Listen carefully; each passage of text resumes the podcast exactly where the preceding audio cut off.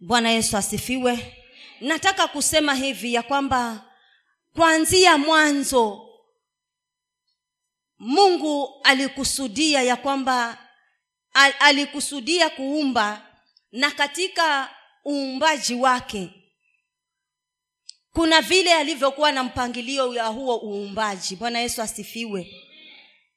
Na alijipanga kuanzia mwanzo mpaka kufikia kumuumba mwanadamu bwana yesu asifiwe. Na makusudi ya mwanadamu kuumbwa ilikuwa ni kwamba akamwabudu. Alikuwa anatafuta tu ibada kutoka kwa mwanadamu. Kwa hivyo kusudi la mungu kwa mwanadamu ni kwamba amwabudu. Bwana yesu asifiwe.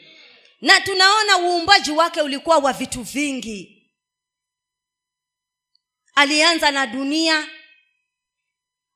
Maandiko yanasema ilikuwa ukiwa. Haikuwa na chochote na akaona siwezi nikaendeleza kazi yangu dunia ikiwa hivi. Bwana yesu asifiwe. So akafanya uumbaji akasema kuwe na kukawa. Bwana asifiwe siku ya kwanza. Akafanya matangazo. Maana kulikuwa kumejaa kila mahali maji.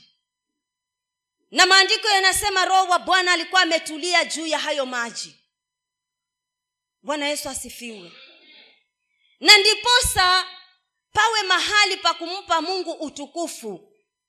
Akaona acha nitenge maji niweke maji mahali pamoja ndiyo niendelee na ile kazi nyingine. Maana hangeweza kumweka mwanadamu juu ya maji. Akasema maji yaliyoko juu ya anga na chini ya mbingu yakusanyike mahali pamoja ili mahali pakavu paonekane akafanya matangazo. Na ikawa na palipopatikana mahali pakavu ukisoma hiyo mwanzo unaona ya kwamba hakutosheka na hapo akafanya tena matangazo. Ya kwamba kwa sababu kumepatikana mahali pakavu mahali hapo wacha pajazwe na miti na vitu vyengine. Pakajazwa miti. Anaendelea kufanya matangazo. Baada ya miti kujitokeza akafanya matangazo ya kwamba na kwa sababu sasa kumerembeka kiasi. Wacha kuwe na wanyama. Wanyama nao wakaingia wa msituni wa baharini na kukaendelea kuwa kurembo zaidi. Bwana yesu asifiwe. Na ndiposa hakutosheka na hapo. Baada ya hivyo vyote maandiko yanasema ya kwamba akafanya mwanadamu kwa mfano wake yeye mwenyewe. Na nikawa naangalia ni kitu gani kilichomsukuma baada ya kuwa ametengeneza hivi vyote ameamurisha amefanya matangazo na ame ametamka na vimefanyika ni nini kilimsukuma huyu mungu kumuumba mwanadamu? Nikaona alimuumba kwa sababu awe mlinzi ame, awe, ama mtunzaji wa ule uumbaji wake. Bwana yesu asifiwe. Atunze yale matangazo aliyokuwa ameyatangaza. Bwana yesu asifiwe so kutunza matangazo nikaangalia nikaona haikuwa ni kutunza tu lakini ilikuwa ni kwamba tukaweze kumwabudu huyu mungu. Na tena tuwe na uhusiano wa karibu na yeye. Bwana yesu asifiwe. Kwa hivyo akamuumba mwanadamu kwa mfano wake yeye mwenyewe. Maana maandiko yanasema mungu hana mwili yeye ni roho. Na kwa sababu ni roho alikuwa ametangaza matangazo na kumefanyika wanyama wa kila aina na viumbe vyengine vya baharini. Lakini hangeweza kuchukua samaki itawale nyati.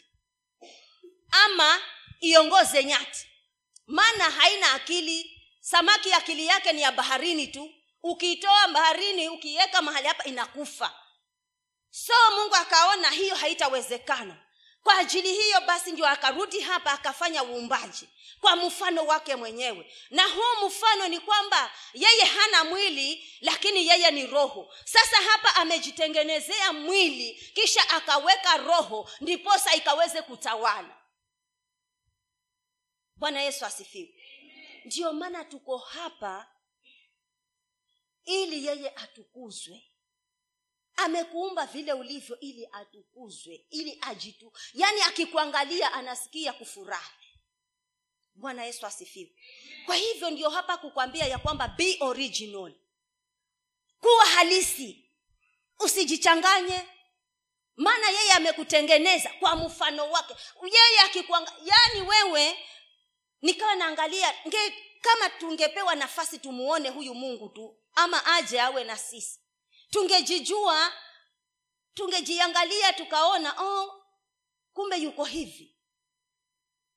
Bwana yesu asifiwe. Sisi ni wathamani ni wa maana. Ndiyo maana tukapewa akili ya utawala. Akatudhaminia kazi yake ya utawala. Hangemdhaminia mnyama hiyo kazi maana ilikuwa kazi kubwa. Akatupatia sisi hiyo responsibility ya kutawala kwa hivyo tuna dhamana kubwa mbele zake huyu mungu. Bwana yesu asifiwe. Kwa hivyo katika hali hiyo ya uumbaji nikawa naangalia na ikiwa bwana alisababisha haya yote na je tukikosa kumwabudu anasikia vipi?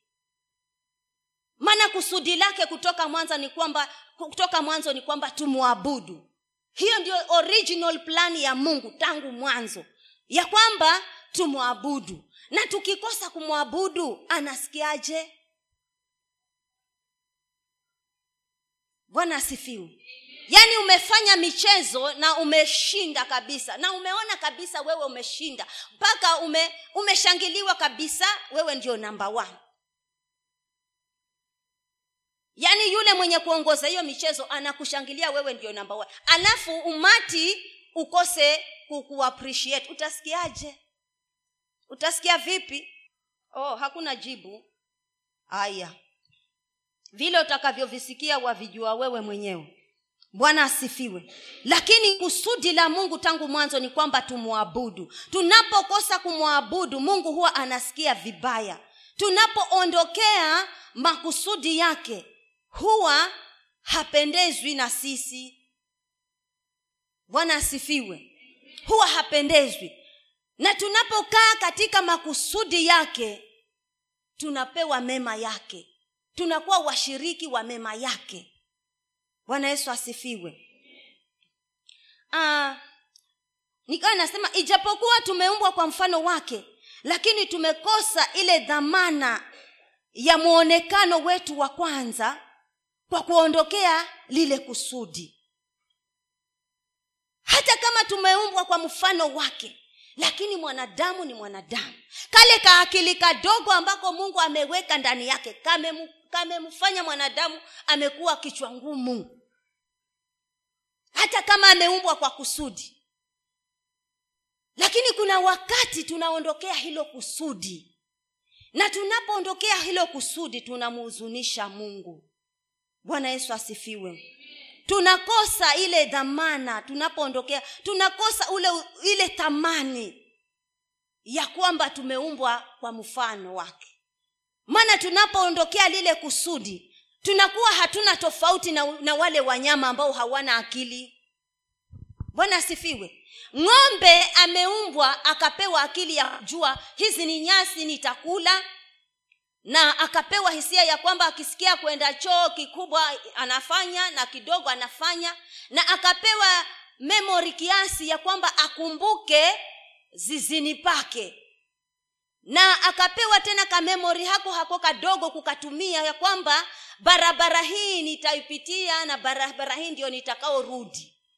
Lakini wewe mungu amekuangazia tofauti na ng'ombe sasa unapoondokea hilo kusudi unajifananisha na huyo ng'ombe. Unakosa hiyo thamani ya kuwa mwanadamu. Bwana yesu asifiwe. Aa, nataka tusome katika kitabu cha jeremaya jeremaya kumi na tatu mstari wa kwanza hadi uh, kumi na moja. Jeremaya kumi na tatu mstari wa kwanza hadi wa kumi na moja.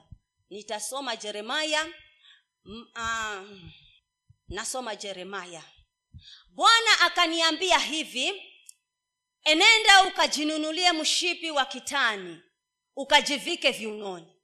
Wala wacha nianze. Bwana akaniambia hivi nenda ukajinunulie mshipi wa kitani ukajivike viunoni wala usiutie maji bali kama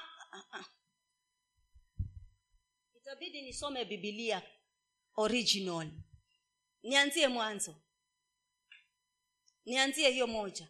Bwana akaniambia hivi enenda ukajinunulie mshipi wa kitani ukajivike viunoni wala usiutie maji. Basi nikanunua mshipi sawasawa na neno la bwana nikajivika viunoni neno la bwana likanijia mara ya pili kusema twaa mshipi ulio twaa mshipi ule uh, ulioununua ulio viunoni mwako kisha ondoka enenda mpaka mto frati ukaufiche huko katika pango la jabali. Basi nikaenda nikauficha karibu na mto frati kama bwana alivyoniamuru hata ikawa baada ya siku nyingi bwana akaniambia ondoka enenda mpaka mto frati ukautwae ule mshipi niliyokuamuru kuuficha huko. Ndipo nikaenda mpaka mto frati nikachimba nikautwaa ule mshipi katika mahali pale nilipoficha. Na kama mshipi ulikuwa umeharibika haukufaa tena kwa lolote ndipo neno la bwana likanijilia kusema bwana asema hivi jinsi hiyo hiyo nitakiharibu kiburi cha yuda na kiburi kikuu cha yerusalemu. Watu hawa waovu wanaokataa kunisikiliza maneno yangu wanaokwenda kwa ushupavu wa mioyo yao na kufuata miungu mingine ili kuitumikia na kuiabudu watakuwa hali moja na mshipi huu usiofaa kwa lolote. Maana kama vile mshipi ulivyoshikamana na viuno vya mtu ndivyo nilivyowashikamanisha nami nyumba yote ya israeli na nyumba yote ya yuda asema bwana wapate kuwa watu, watu kwangu mimi na jina na sifa na utukufu. Lakini lakini hawaku hawakutaka kusikia. Kumi na moja. Maana kama vile mshipi ulivyoshikamana na viuno vya mtu.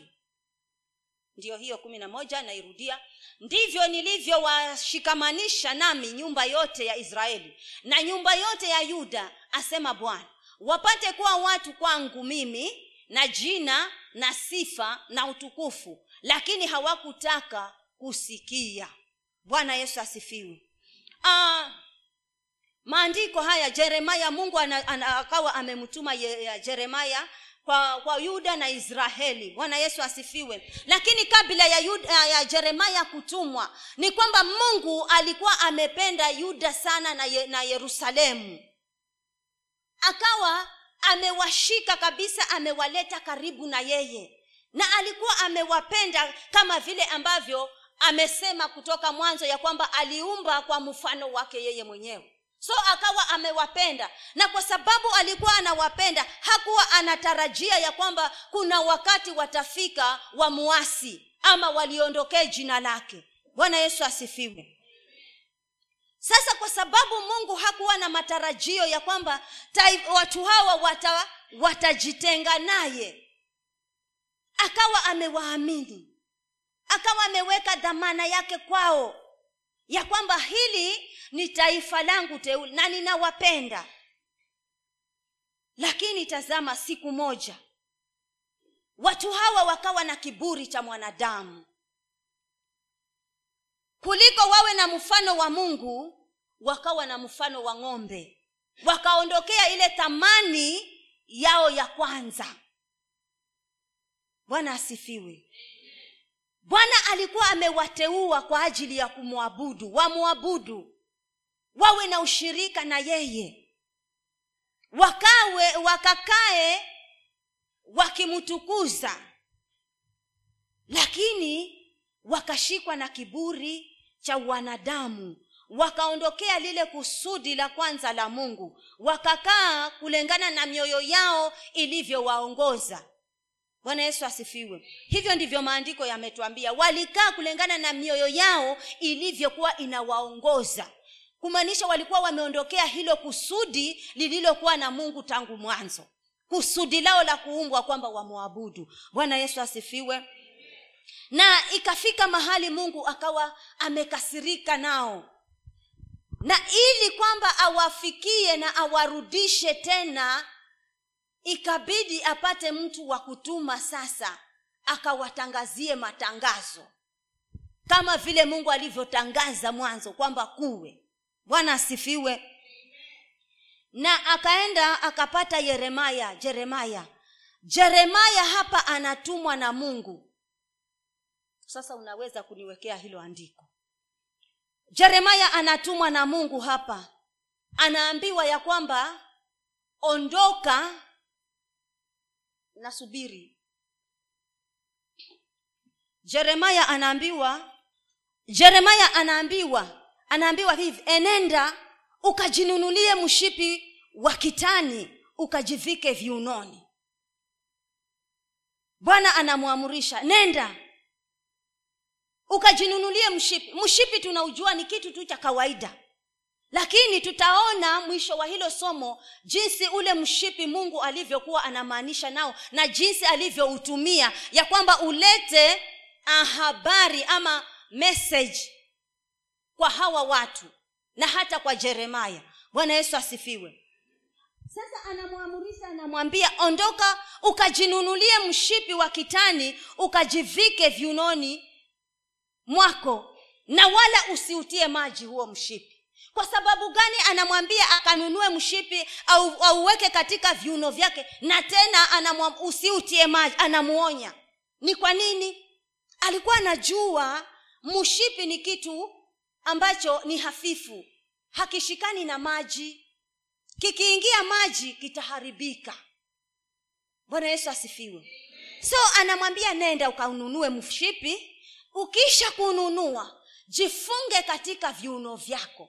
Katika kufunga ule mshipi katika vile viuno vyake tunaona hapa nikawa ninaona ya kwamba mungu alikuwa anamuonyesha jeremaya vile alivyokuwa ameshikamana na yuda na yerusalemu.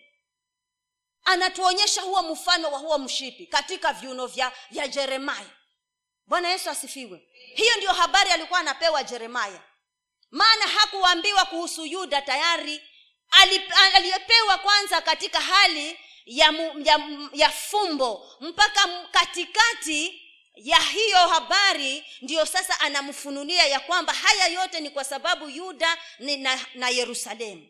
So hapa mshipi unatumika kwamba ni ule upendo mungu aliokuwa nao kwa yuda na yerusalemu. Mshipi ukiwa katika viuno vya yeremaya bwana yesu asifiwe na huo mshipi huo huo ukiwa katika hivyo viuno bwana anatuonyesha hapa ya kwamba upendo ule aliokuwa nao hawa watu hakutarajia kwamba ukaweze kuharibika. Ndiyo maana anamwambia yeremaya ya kwamba huo mshipi ukisha kununua na kuufunga katika viuno vyako usijaribu kuutia maji.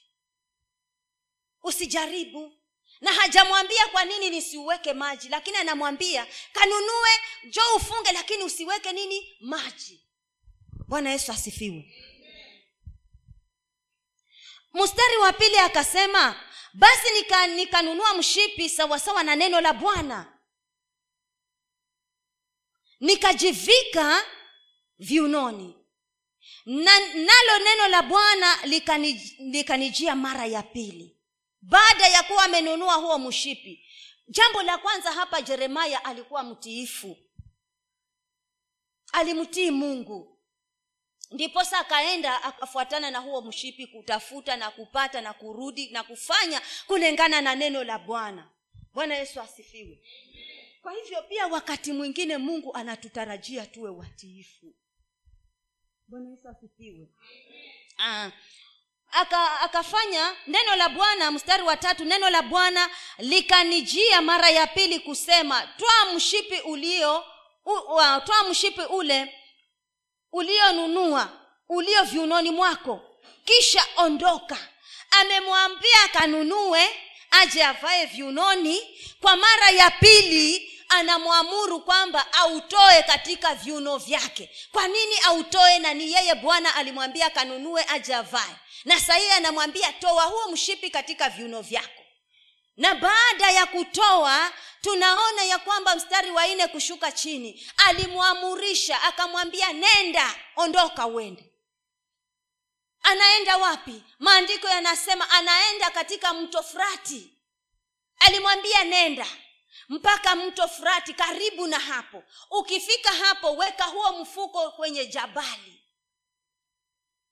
twaa kita mm, twaa kitambaa kile ulichonunua kilicho viunoni mwako. Hii yangu hapa inasema mshipi ile inasema kitambara nenda mpaka mto furati ukaufiche huko huo mshipi katika pango la jabali. Kafiche hapa. Kuna habari hapa yeremaya anapewa ya wana wa yuda na yerusalemu. Lakini hafunuliwi waziwazi. Lakini baadaye atarudi atafunuliwa waziwazi. Bwana yesu asifiwe.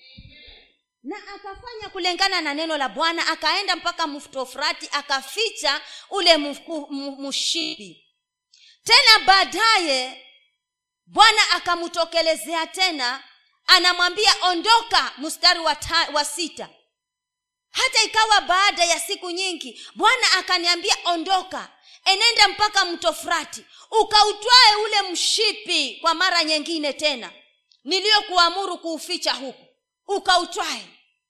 Ukisha utwaa huo mshipi ndipo uh, jeremaya anasema ndipo nikaenda mpaka huko mto frati nikachimba nikautwaa ule mshipi katika mahali pale nikautoa na baada ya mshipi ule kutolewa haukuwa na ile original mwonekano wake haukuwa. Ule mwonekano wake wa kwanza haukuwa. Bwana yesu asiwe mwonekano ule uhalisia wake haukuwa. Kwa sababu gani ulienda ukawekwa mahali jam, uh, majabali mahali pangoni kisha ukafunikwa. Na imajini ile mshipi ni ngozi. Ufunikwe pale miaka miwili. Ukifika mwaka watatu ukifika pale hautakuwa mshipi. Bwana yesu asifiwe. Sasa jeremaya akaenda mahali pale lile jabali pale alipokuwa ameficha akaenda akafukua. Alipotoa si mshipi tena. Maandiko yanasema ulikuwa umeharibika wala haufai tena kuvaliwa katika viuno. Maana hauvaliki. Sasa baada ya hapo sasa ndiyo mungu anamwambia chenye anataka. Bwana yesu asifiwe. Anamfunulia ya kwamba watu waovu niliyokuwa nimewadhamini niliyokuwa nimewapenda kama vile mshipi ulivyo katika viuno vyako jeremaya watu waovu niliyokuwa nimewadhamini. Wamenitenda haya. Wameharibika. Yaani mwanzo walikuwa na mwonekano wa sawa.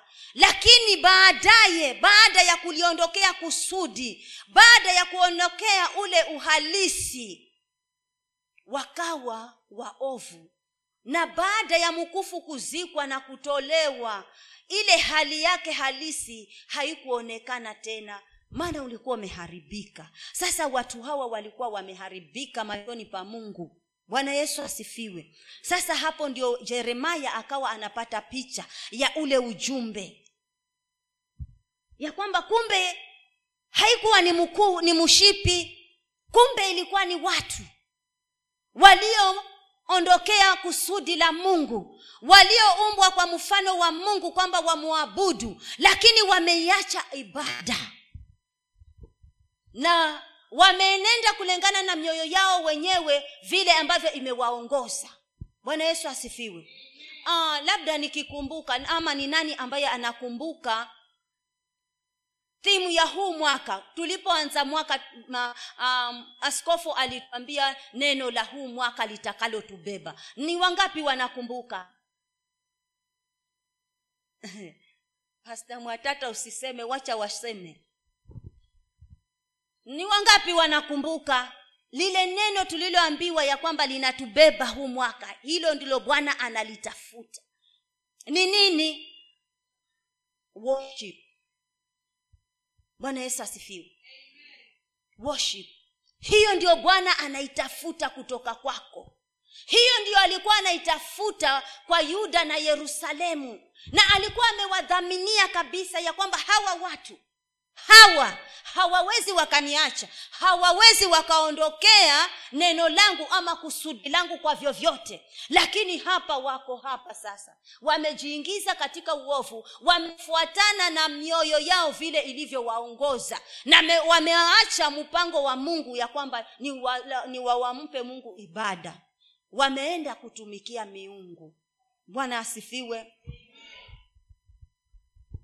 na katika hapo wakamkasirisha mungu. Sasa hmm, baada ya kuenda kuchukua ule mshipi jeremaya mahali pale alipokuwa ameuficha tazama ule mshipi sasa haufai tena lolote. Mstari wa nane sasa hapa ndio anapewa picha kamili ya kwamba ndipo neno la bwana likanijia kusema bwana asema hivi jinsi hiyo hiyo nitakiharibu nita kiburi cha yuda na kiburi cha yerusalemu. Jinsi ulivyo huo jinsi ambavyo umeuona huo mshipi. Ndivyo nitakavyoachilia ghadhabu kwa hawa watu ambao wameondokea ibada. Bwana yesu asifiwe. Kwa sababu gani? Wamejichanganya wamejinajisi wamejiharibu wamejichafua. Wamekuwa sasa hawafai mbele za bwana. Wamekuwa kama ule mshipi. Bwana yesu asifiwe. Usikubali kuwa kama huo mshipi. Usikubali. Usikubali. Na usitamani.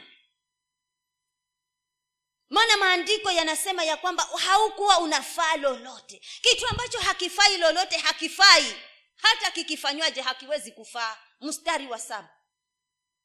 Hakiwezi kikafaa kitu chochote. Maana kimeharibika. Isipokuwa labda mchwa wafanye maka, malazi pale. Maana haufai huu mshipi. Hivyo ndivyo bwana alivyokuwa anawatazama hawa watu. Baada ya kumuasi baada ya kuiacha ibada baada ya kumwondokea akawa anamwambia jeremaya hivyo ambavyo umeona huo mshipi uliuona tangu mwanzo nilipokuamuru uende ukautafute. Na mwonekano wake uliuona. Vile ulivyokuwa uking'ara. Maana ulikuwa halisi. Ulikuwa original. Haukuwa umechanganywa na chochote. Ulikuwa haujachanganyikana na mchanga wa kwenye jabali. Ulikuwa haujashikamana na baridi iliyoko kwenye jabali kwa hivyo ulikuwa mzuri ulikuwa na mwonekano wa kupendeza ule mshipi. Sasa bwana anamwambia jeremaya vile vile ule mshipi ulivyouona kutoka mwanzo huo mshipi hivyo. Na sasa vile unavyouona sasa ile ghadhabu ambayo naenda kuiachilia ni kama sasa naenda kuiachilia hali hii. Kwa sababu watu hawa wamekosa kutimiza makusudi yangu ambayo nilikuwa nimewadhamania tangu mwanzo. Bwana yesu asifiwe. Wapendwa kuna hatari wakati tunapoiondokea ibada. Kuna hatari. Kuna mambo mazito wakati tunakosa kumwabudu mungu ambaye ametupatia udhamana wake. Ya kwamba tuko hapa kwa sababu ya kusudi lake tu la kumwabudu hatujapewa kusudi lengine yale mengine ni yale tumeongezewa tu ndiyo tujistiri nayo tukiwa chini ya jua. Lakini cha muhimu ambacho anakitazama ni hii ibada. Hicho ndicho cha muhimu ambacho huyu mungu anakitafuta kwetu.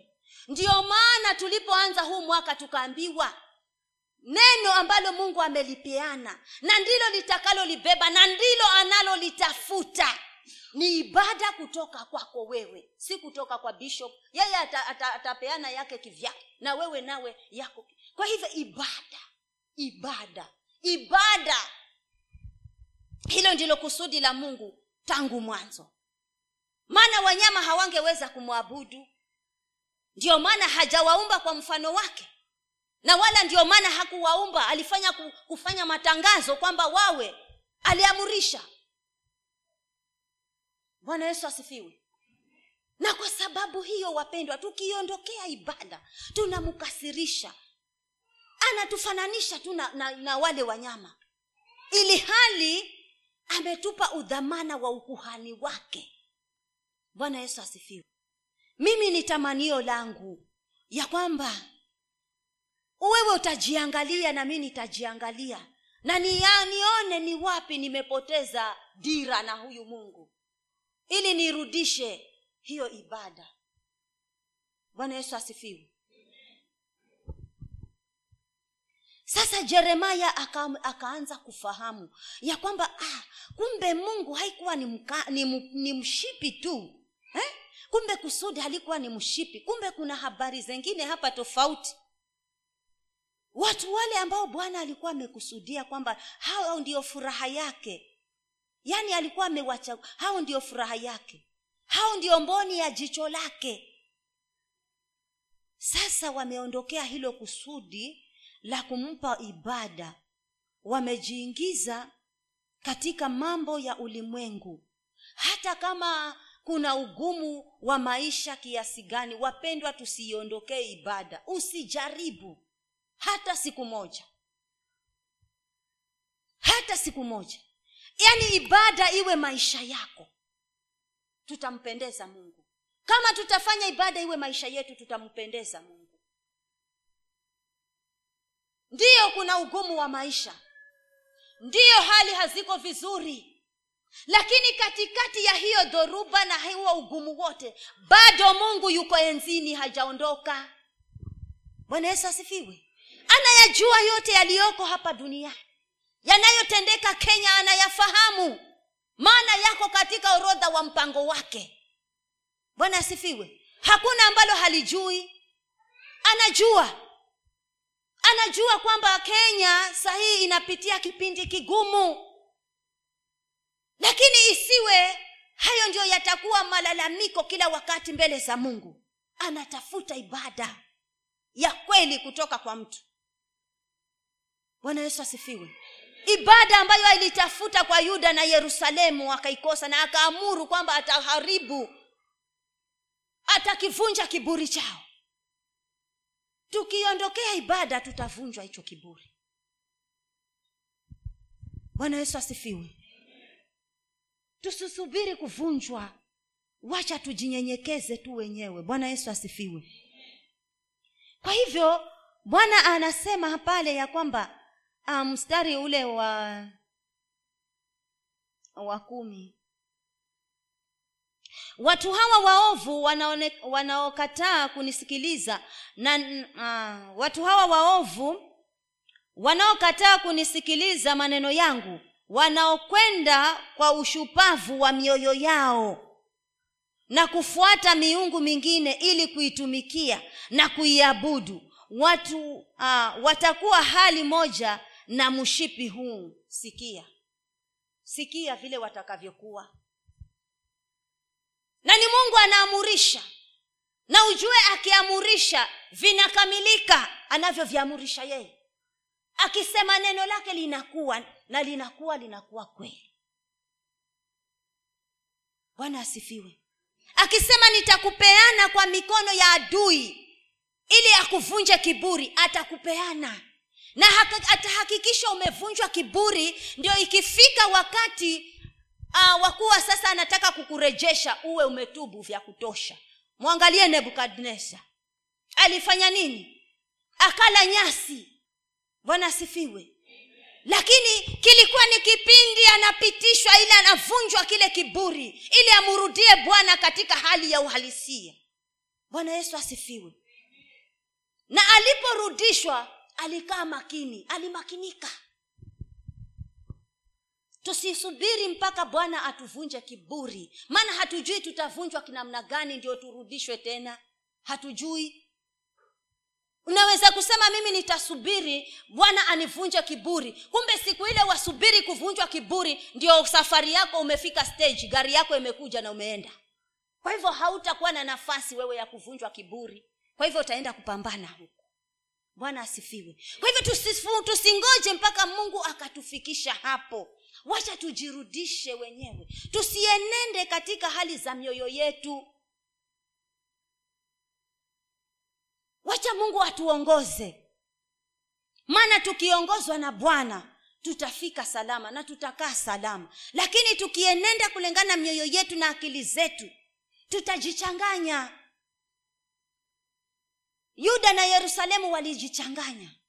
Na bwana akauona uovu wao na akamtuma mtu wake kwamba awatangazie yale matangazo. Bwana yesu asifiwe. Maana kama kama vile mshipi ulivyoshikamana baada ya kuwa wamekataa kumwabudu baada ya kuwa wamemuasi baada ya kuwa wameiondokea ibada bwana anamwambia yeremaya hapa ona yeremaya yale nitakayoyafanya kwa hawa watu. Hali moja watakuwa hali moja na mshipi huu usiofaa kwa lolote. Hiyo ndio itakuwa hali yao. Baada ya kuwa uh, yaani watakuwa hali moja na huu mshipi kwamba haufai chochote. Maana kama vile mshipi ulivyoshikamana na viuno vya mtu. Ndivyo nilivyowashikamanisha nami nyumba, ya, nyumba yote ya israeli na nyumba yote ya yuda asema bwana. Wapate kuwa watu kwangu mimi na jina na sifa na utukufu lakini hawakutaka kusikiliza. Walikuwa wamepangiwa mambo mazuri hapa mstari huu wa kumi na moja mwisho. Mambo mazuri bwana alikuwa amewapangia ya kwamba wakimtii wakimtii na wajipeane kikamilifu kwake na wapeane ibada kama inavyotakikana bwana anasema alikuwa atawafanya wawe watu wake watu kwake. Kisha wawe jina. Kisha baada ya kuwa jina wawe sifa dunia yote. Imagine. Sasa ni sisi tukipeana ibada kamilifu kwa mungu na tusiondokee hiyo ibada tutakufanyika kuwa watu wake tutakuwa kwake watu tutafanywa kuwa jina tena tutakuwa sifa katika mji huu wa kilifi. Tutafanyika kuwa sifa. Kwa sababu gani? Ibada ya kweli inayotokana na vilindi vya mioyo inapatikana. Inampendeza mungu atatufanya kuwa sifa katika huu mji. Atatufanya kuwa na jina. Hatutaitwa majina. Bwana yesu asifiwe. Mnenaji wa kwanza akasema ya kwamba wakati uko na aibu unakuwa mtu wa majina. Sasa majina yale bwana atayaondoa utakuwa na jina utakapopeana ibada ya kweli hautakuwa mtu wa majina. Maana anapokuja kutimiliza makusudi yake kukupatia hoja ile ya moyo wako ambayo umekuwa ukimuomba na kuisubiri kwa siku nyingi anapokuja kuitimiliza anakufanya unakuwa na jina. Bwana yesu asifiwe. Anakufanya unakuwa na jina. Na hapo hapo anafanya anajijengea mbingu ndogo maana utakaa ukimtukuza maana amekutendea. Anajijengea mbingu ndogo. Maana kila ukitembea unatembea mujiza ulio hai. Bwana yesu asifiwe. Unatembea ukiwa mujiza ulio hai. So unakuwa mbingu ndogo kwake akikuangalia anafurahi. Maana akikutazama moyo wako ni wa ibada. Kila mahali unamwabudu. Na humwabudu kwa sababu amekutendea. Hiyo ndiyo lifestyle yako yale mengine tu ni ya kuongezewa. Bwana yesu asifiwe. Kwa hivyo wapendwa kuna hatari. Kuna hatari tunapoondokea ibada. Kuna hatari. Ni tuchunge hasa nyakati ambazo tuko. Ni ngumu. Na kuna uwezekano wa watu wengi kuondokea ibada. Maana unapopata matatizo kuabudu hakuko. Naangalia zile shida unaangalia kwanza zile shida. Jana sikula. Juzi pia sijakula. Mtoto amerudishwa shule. Natakikana pesa. Sina. Sasa pesa sina chakula nayo sina. Naenda miguuni kwa yesu kufanya nini? Ah! Naenda kufanya nini? Hajanipa chakula hajanipa school fees. Naenda kufanya nini hata ibada ni ya nini? Ni ya muhimu. Hiyo ibada ndio itasababisha school fees zije. Hiyo ibada ndio itasababisha chakula kisi, kisikosekane kwako. Hiyo ibada. Jua hiyo siri ya kumwabudu bwana. Maana huo ndio uhalisia wake tangu mwanzo ya kukuumba wewe. Ya kwamba um, umeumbwa umpe ibada ibada ibada. Bwana yesu asifiwe. Ibada ibada. Yaani tumeumbwa kuwa wa kumwabudu tu. Tukiitii tuki tukiitii sauti yake tutii neno lake. Bwana anasema tukimtii if we obey him god will restore our relationship to, to him. Atarudisha ule ule uhusiano wake na sisi kwake. Ataurudisha kama tu tutamtii. Bwana yesu asifii ataurudisha ule udhamana wetu na yeye ataurudisha. Maana tukijifanya ya kwamba sisi tunajua sana na tuwe tunafanya vitu vyetu kwa siri eh? tuko kanisani lakini kuna vitu vya siri tunavifanya kwa siri siri. Kuna siku vitafichuliwa vitawekwa parawanje. Na kuwekwa kwake parawanje hakutakuwa kuzuri. Maana kutakuwa kama ule mshipi baada ya kuchimbuliwa. Hivyo ndivyo utakavyokuwa. Baada ya kuwa sasa umefukuliwa. Kwa hivyo usiwe mtu wa kufanya vitu vya sirisiri. Vifanye machoni pa huyu mungu. Akiona vikimpendeza hata kuacha atakuwa na wewe. Lakini ukivifanya vya kisirisiri utatatizika. Bwana asifiwe. Utapoteza ule mwonekano wako wa kwanza utaupoteza. Utapoteza. Hiyo fashoni yako utakuwa umeipoteza.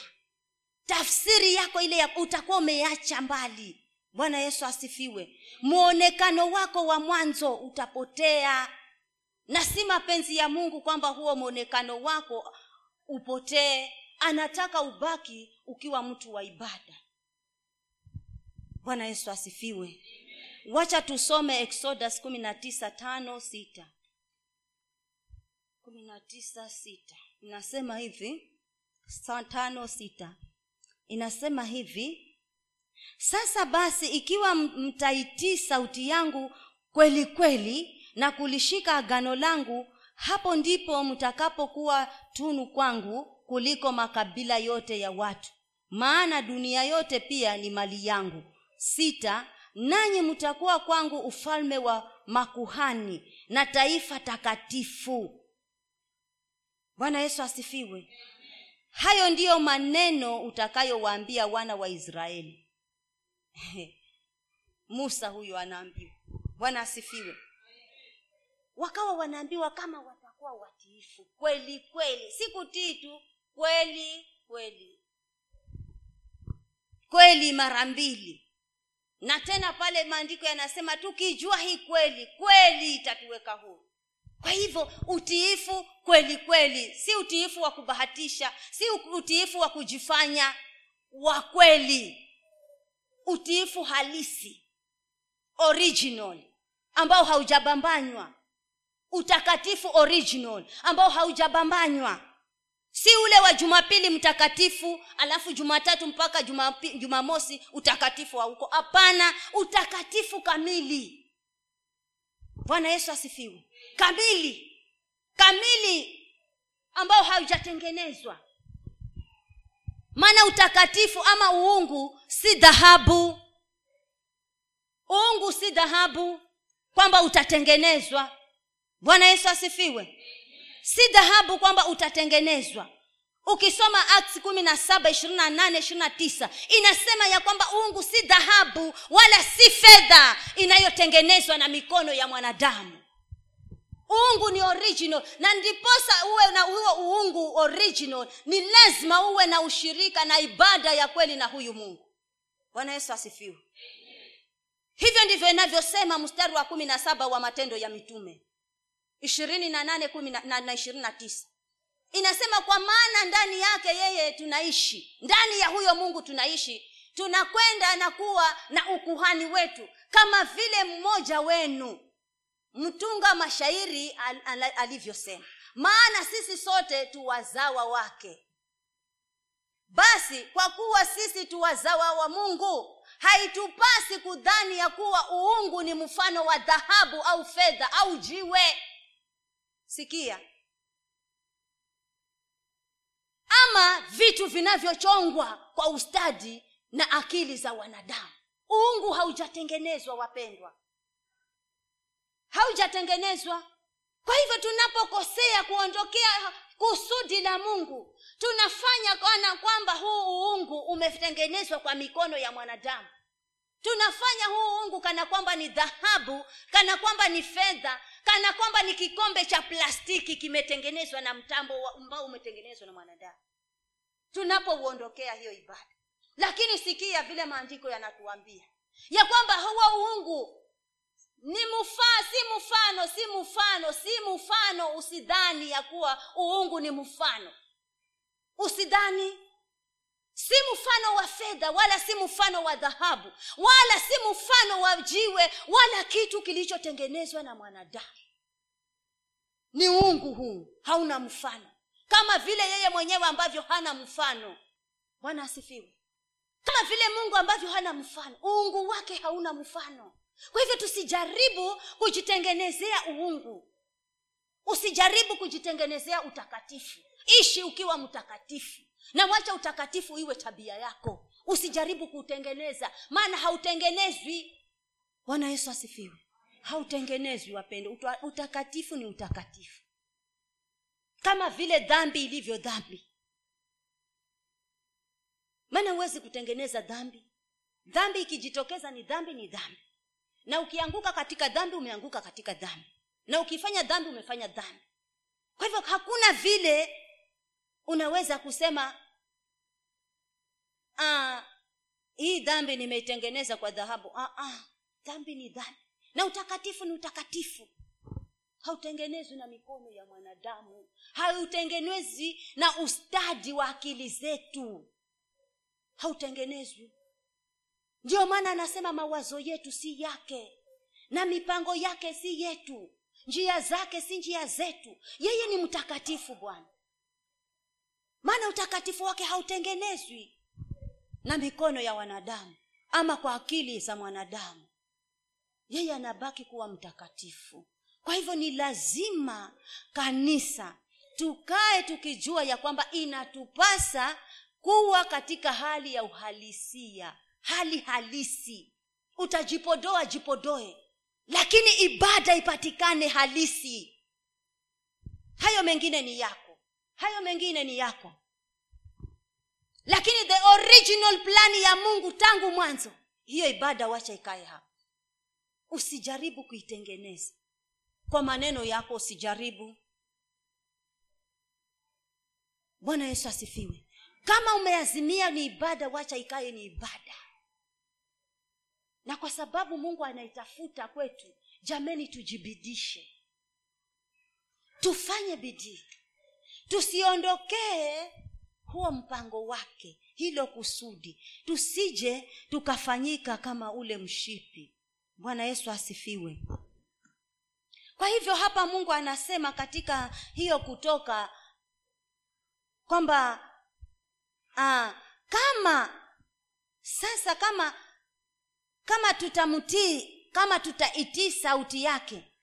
Musa akawa anaambiwa wanawambia wana wa israeli ya kwamba kama tutaitii sauti yake huyu mungu kweli kweli mungu anawambia kama mtaitii sauti yangu kweli kweli na kushika agano langu hapo ndipo mtakapokuwa tunu kwangu.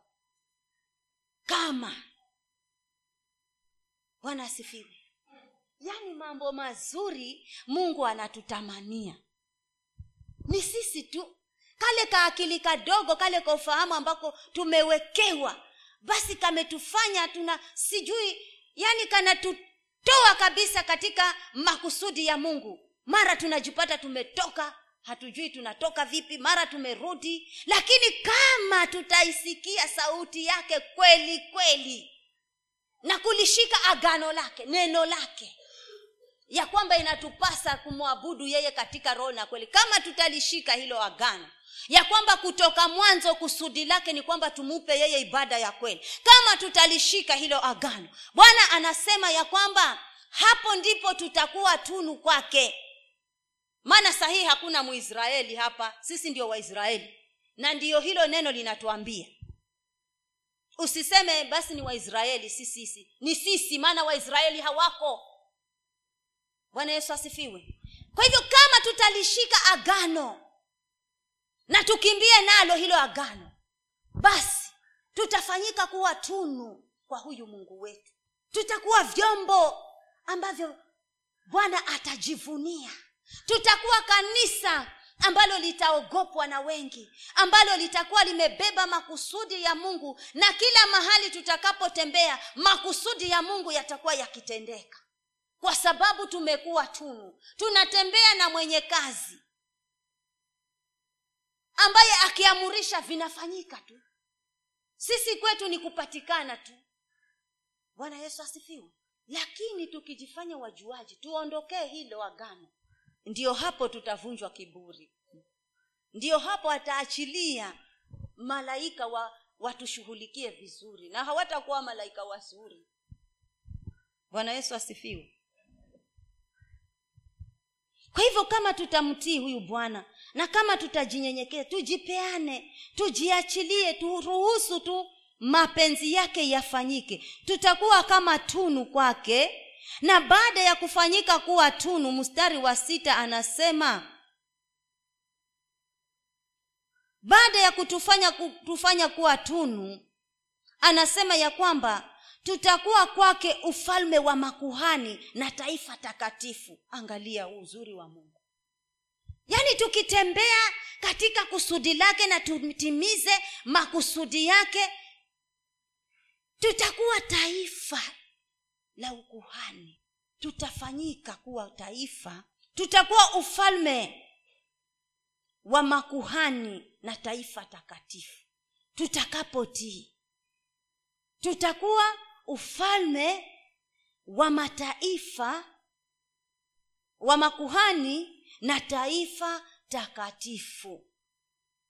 Tukishika makusudi yake tukikaa katika mpango wake tutafanyika kuwa ufalme wa makuha, uh, ufalme wa makuhani na taifa lililo takatifu. Sasa tukiwa tumefanyika taifa takatifu bwana eh? si, si watu watakuwa hata hapa mahali hapatoshi maana kama tutakuwa taifa takatifu inamaanisha kilifi yote sasa tutakuwa tumeirudisha kwa mungu. Bwana yesu asifiwe. Si tutamani tu kumwambia mungu kwamba hiyo ibada isituondokee atusaidie. Tuendelee kuidumisha tuendelee kuiweka hii ibada ambayo ni tangu mwanzo. Bwana asifiwe. Alitutarajia tangu mwanzo. Hilo ndilo kusudi alilotuumbia ya kwamba tukae kumwabudu tukae watu wa ibada. Na mambo haya mazuri ambayo bwana ameyaahidi yatakuwa yetu. Nanyi mtakuwa kwangu ufalme na wa makuhani. Ufalme wa umfalme uliojawa maku... wewe tayari utakuwa ni kuhani. Maana kama sasa umekuwa mfalme makuhani na taifa takatifu na hayo ndiyo maneno ambayo anasema niwaambie waisraeli kwa hivyo wapendwa ni kwamba tu, tukae tu katika hili kusudi. Tusiondokee ule mwonekano wetu wa kwanza tusiuondokee huo mwonekano wetu wa kwanza. Basi tusiuondokee. Ya kwamba sisi ni watu wa kuabudu. Hata kama mtu hajaokoka bado bwana anataka hiyo ibada. Haijalishi maana anajua siku ile ataokoka hiyo ibada itakuwa imerudi. Bwana yesu asifiwe. Na hata kama hayuko hapa kanisani mahali pale anapo alipo kuna kitu anaabudu.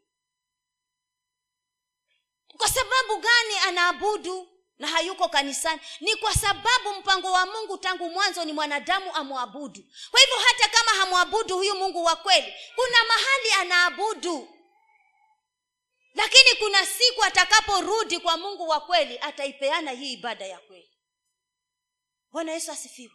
Kwa hivyo huo ndio mpango wa mungu tangu mwanzo ya kwamba mwanadamu kivyovyote amwabudu. Hilo ndilo kusudi lake. Yaani hali yetu halisi ni kuabudu. Edha utamwabudu huyu mungu ama utaabudu vitu vyako lakini hivyo utakavyokuwa waviabudu hivyo ni vyako ni kwa sababu uko na chembe chembe za kuabudu ndio utakuwa unaabudu huko. Lakini ukirudi utakuwa umerudi kwa mpango thabiti wa mungu. Sasa hapa ndio atakuwa anaitafuta hiyo ibada. Bwana yesu asifiwe. Kwa hivyo wapendwa wacha tu, tukae tukijifahamu ya kwamba tumeumbwa na kusudi la kumpa mungu ibada haya mengine yatatufikia tu wakati tunapoendelea kumwabudu. Yatatujilia. Yatakuja kwa sababu yamehesabiwa kuwa yatufikie. Lakini ibada isikosekane katika mioyo yetu. Wacha tusome kumbukumbu tu, uh, kumbukumbu la torati thelathini na mbili kumi kumi na moja. Na karibia kumaliza. Sijakuchokesha maana sijakaa muda mrefu.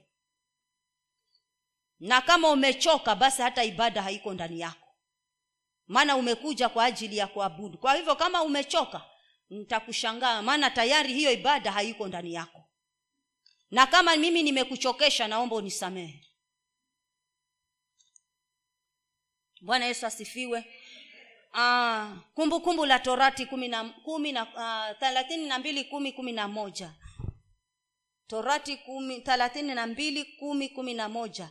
Inasema hivi alimkuta katika nchi ya ukame na katika jangwa tupu litishalo. Alimzunguka akamtunza akamhifadhi kama mboni ya jicho. Mfano wa tai atahayarishaye kiota chake na kupapatika juu ya makinda yake. Alikunjua mabawa zake akawatwaa akawachukua juu ya mbawa zake. Bwana yesu asifiwe wakati hawa watu walikuwa wanapendeka waja muasi mungu mungu alikuwa amewakumbatia. Hebu niwekee hiyo kumi hapo mstari wa kumi. Wakati walikuwa hawaja mwasi hawajaenda mbali hawajaondokea lile kusudi bwana alikuwa karibu na wao alikuwa katika uh, alikuwa amewaondoa katika ukame akawa amewashikilia. Bwana aliwatoa katika jangwa akawa ametembea nao ametembea nao katika uzuri na katika uaminifu uh, wake. Bwana akawatunza katika uaminifu wake. Bwana akawabembeleza katika mikono yake akawapa hifadhi. Na wakawa wanaonekana warembo kama mboni yaani walikuwa ni kama mfano wa mboni ya jicho la gungu bwana yesu asifiwe lakini cha kuhuzunisha sasa watu hawa wakamuasi lakini vivyo hivyo ni warehema hata kama wamekuwa katika hali ngumu ile wakawa katika hali ambayo haieleweki na bwana akawa katika hali hiyo bwana akatembea nao akawaf, akawafanya yale aliyowafanya. Tena anasema yani tutakapomrudia. Bwana anasema hivi kwamba aliwasaidia na kwa sababu aliwasaidia bado anatupenda. Aliwa, anawapenda wale anawapenda na hata sisi anatupenda. Na tunaporudi kwake na tufanye makusudi yake tutimize yale ambayo ame, ametupatia kuyatimiza. Basi tutakuwa watu wa maana bwana yesu asifiwe. Tutakuwa wa maana. Maana wale aliwakuta katika ukame watu ambao walikuwa hawakubaliki kabisa. Walikuwa katika jangwa. Walikuwa katika hali ya kuhuzunisha. Lakini mungu akawakimbilia akawahifadhi na akawatunza wakawa kama mboni ya jicho lake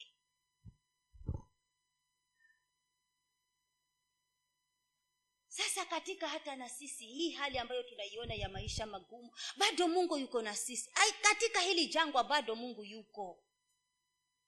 Bado atatuendelea kututunza tu atatuhifadhi na atatuvuta karibu na yeye. Bwana yesu asifiwe. Mpango tu ni kukaa katika hiyo ibada. Tukae katika hiyo ibada alimkuta katika nchi ya ukame. Na katika jangwa tupu lisi, lit, litishalo akamzunguka akamtunza. Akamuhifadhi kama mboni ya jicho lake. Si upeane tu si uwe mtu wa kuabudu tu. Angalau bwana akutunze. Angalau bwana akushikilie. Katika lile jangwa unaloliona la ugumu wa maisha bwana akushikilie bwana akupatie jina. Bwana yesu asifiwe. Bwana akuhifadhi. Hmm? akulete karibu na wewe kama vile anavyosema ule mstari wa kumi na moja ya kwamba anaku, anakuleta karibu na unakuwa kama tai ndege yule ambaye anakusanya vitu kutengeneza kiota kwa ajili ya watoto wake kisha baadaye anakusanya makinda wake pamoja na kuwaweka katika hali nzuri. Tena kisha kukusanya anawafunika na mbawa zake na tena anawachukua juu kabisa. Bwana yesu asifiwe. Sasa hivyo ndivyo mungu atakavyotufanya kama tutaweka kusudi lake. Atatukusanya katikati ya ugumu atakutukusanya. Katikati ya ukame atakupa furaha atakupa utele. Bwana yesu asifiwe. Katikati ya ukame atakupatia utele. Katikati ya majonzi atakupa kicheko. Bwana yesu asifiwe. Mahali pana ugumu ataleta uwepesi maana yeye ni mungu ambaye yu ni halisi hajajichanganya. Bwana yesu asifiwe. Kwa hivyo mahali popote unaona ugumu mahali popote unaona hauwezi kaa katika ibada kila wakati.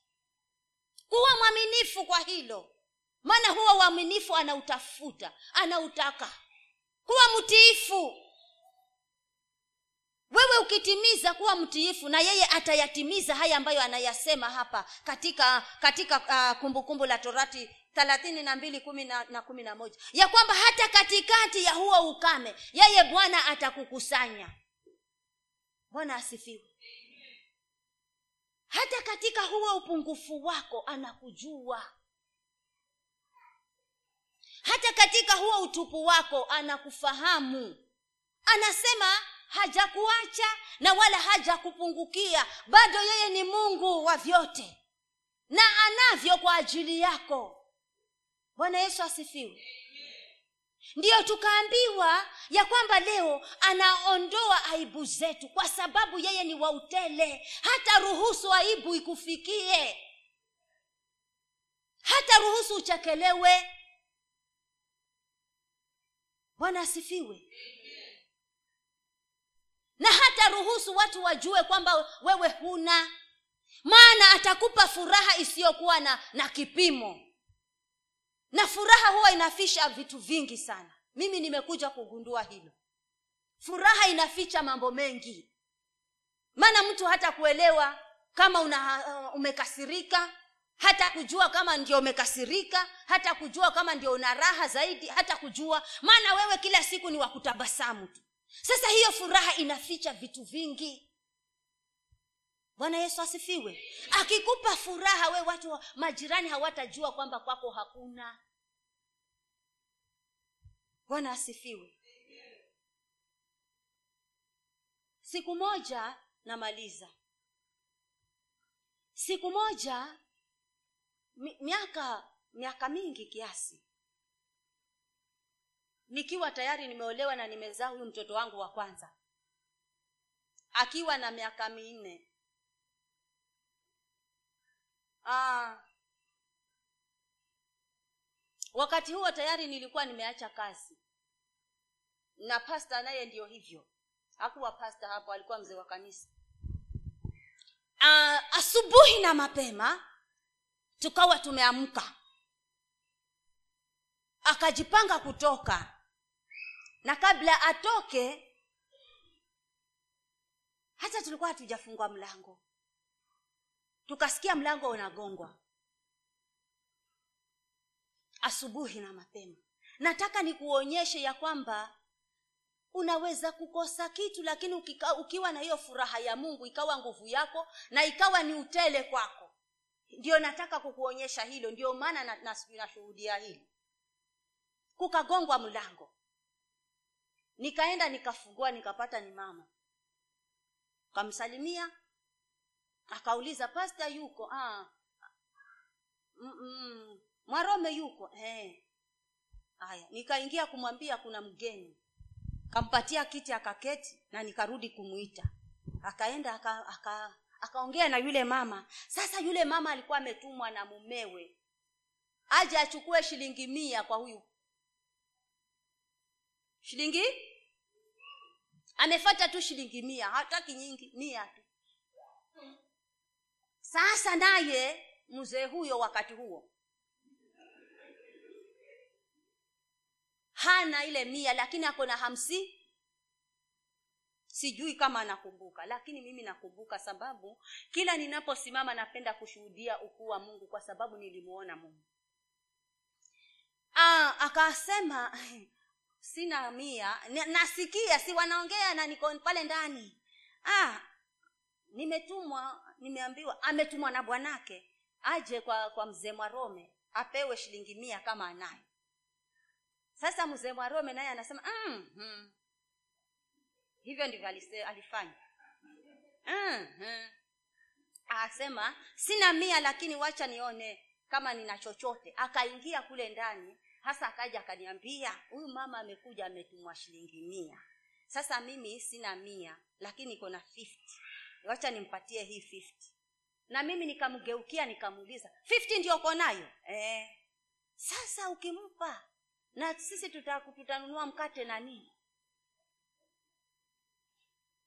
Hakunijibu. Akaenda akampatia ile 50 alipopewa ile 50 yule mama akaaga akasema haya asanteni narudi na ni asubuhi. Maana hata mswaki hatujapiga. Yeye ndio alikuwa anajipanga kutoka kwenda kubrash ndio awe atajipanga kwenda.